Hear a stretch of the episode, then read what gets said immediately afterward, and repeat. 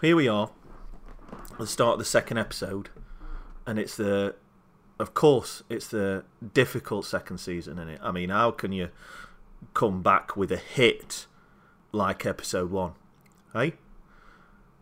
So, I mean, I've got to get a, I've got to get a kind of track or something sorted, haven't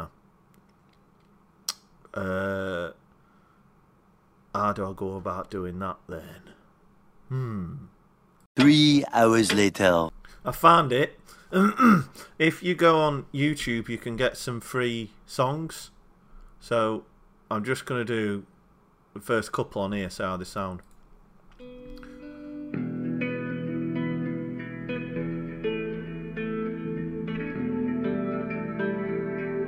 Well, that's rubbish. I mean, that sounds like I'm I'm ill. That sounds like I'm I've like thrown up about four times and I'm going for the fifth sitting. That's crap. That. Hang on a minute. Two thousand years later.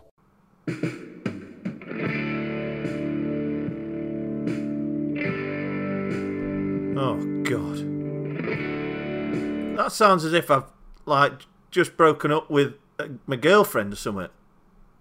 I'm just slobbing about at home in my pants with a kind of special brew. Oh, maybe I'm never going to find it. Hang on, let's try another one.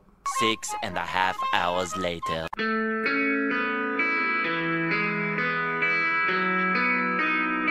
That sounds as if I'm about to binge watch Friends for about 70 hours. That made that made me think of Friends. Hang on a minute. A few inches later. I'll be there for you. One eternity later. What about this one then? Yes. Yes. Yes. Ladies and gentlemen, welcome to episode two of From Unwin to Runwin with me, Jim Unwin. Let's do this.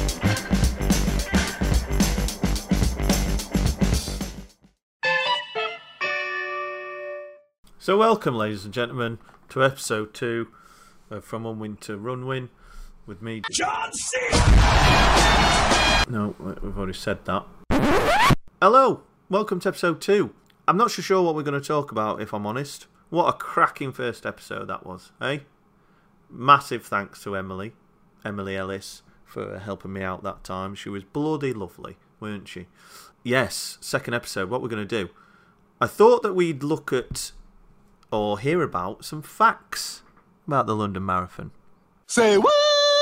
Do you know more than me about the London Marathon? All I know is that it takes 26.2 miles. Damn! Which is a hell of a long way, ladies and gentlemen. Um, but it's something that we're getting closer and closer to. What's the. Uh, I wonder what the date is now. It's. um.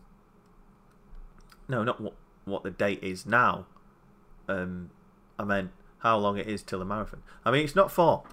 28th of February. Those days are counting down. So let's just get straight on to it and let's look at some facts, shall we? Boom. London Marathon fact number one. The first London Marathon was in 1981, so I'd have been minus seven. So a twinkle in my dad's eye at that point. I wonder if it was still 26.2 miles or is it just exactly the same? London Marathon fact number two Gillette was the first ever sponsor of the race, so the best a man can get. Has anyone seen that new Gillette advert? Actually, causing a bit of causing a bit of ruckus. I think it's all right. I think there's there's there's there's nothing wrong with it. But there you go.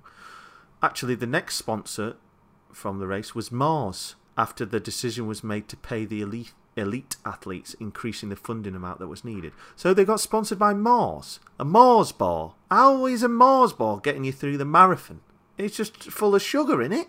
Well, I suppose on the day it's all right, but imagine uh, uh, Mars bar. That's I mean that seems a bit crazy to me, but anyway, there you go. Couples have been known to get married halfway through the marathon, so look out for wedding dresses. That is crazy.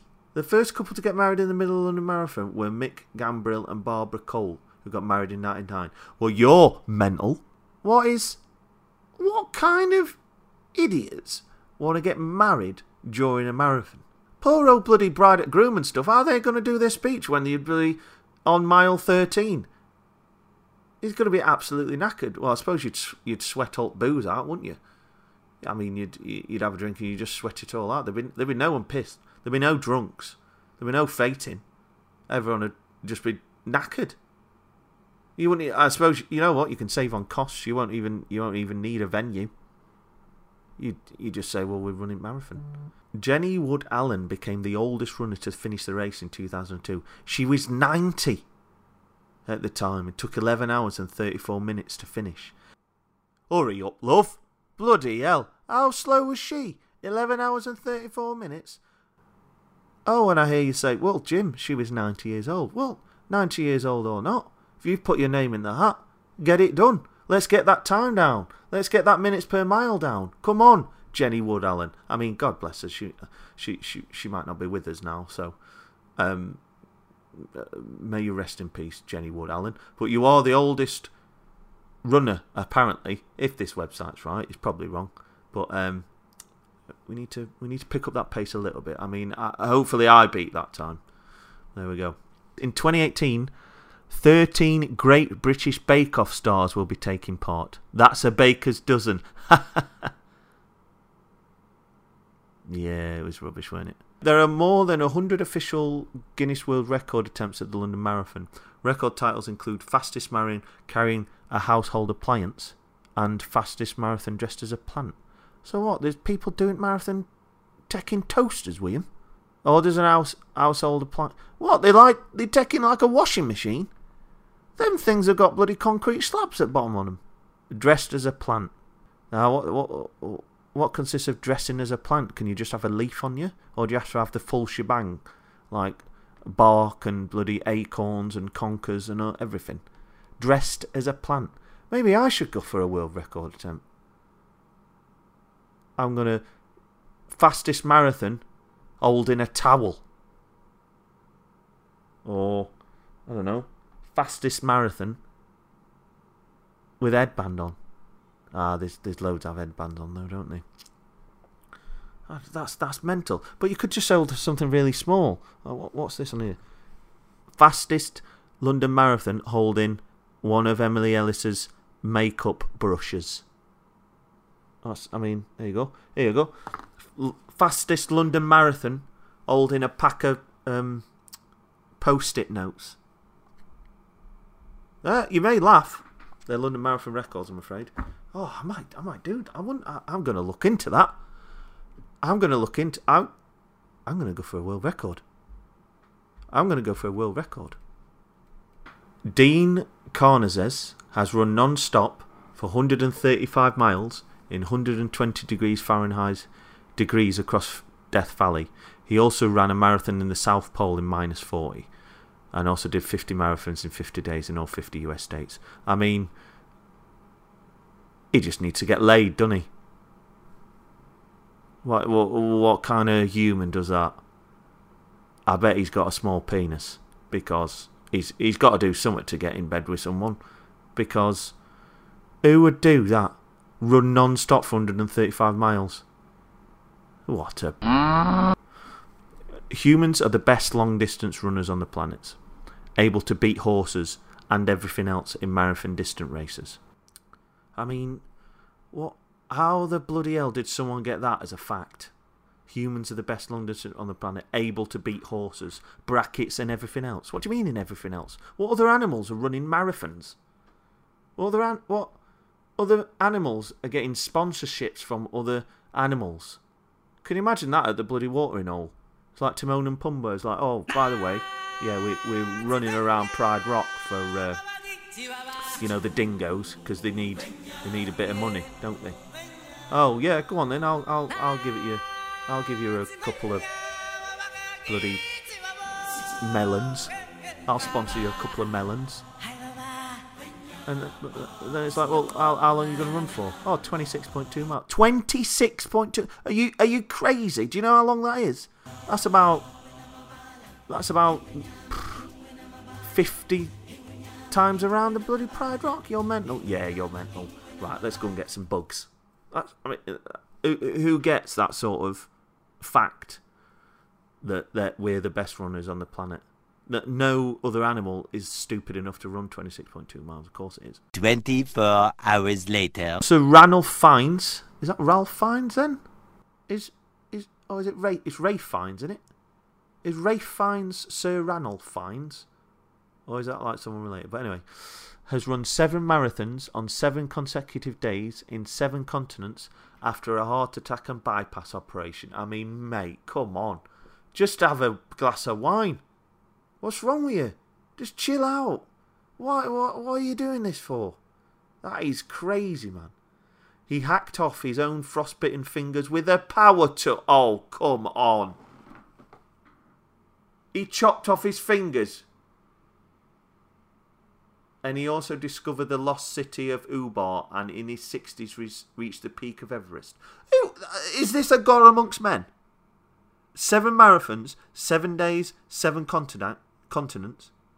Not consonants, that's, that's letters. Continents after a heart attack and bypass operation. And then not only did he chew his own fingers off, he discovered a lost city. I mean, there's discovered the lost city of Uber. U B A R. I mean, I don't think he exactly got an Uber to the lost city. And then in his 60s reached the peak of Everest. I mean, mate, you're, you're an absolute hero.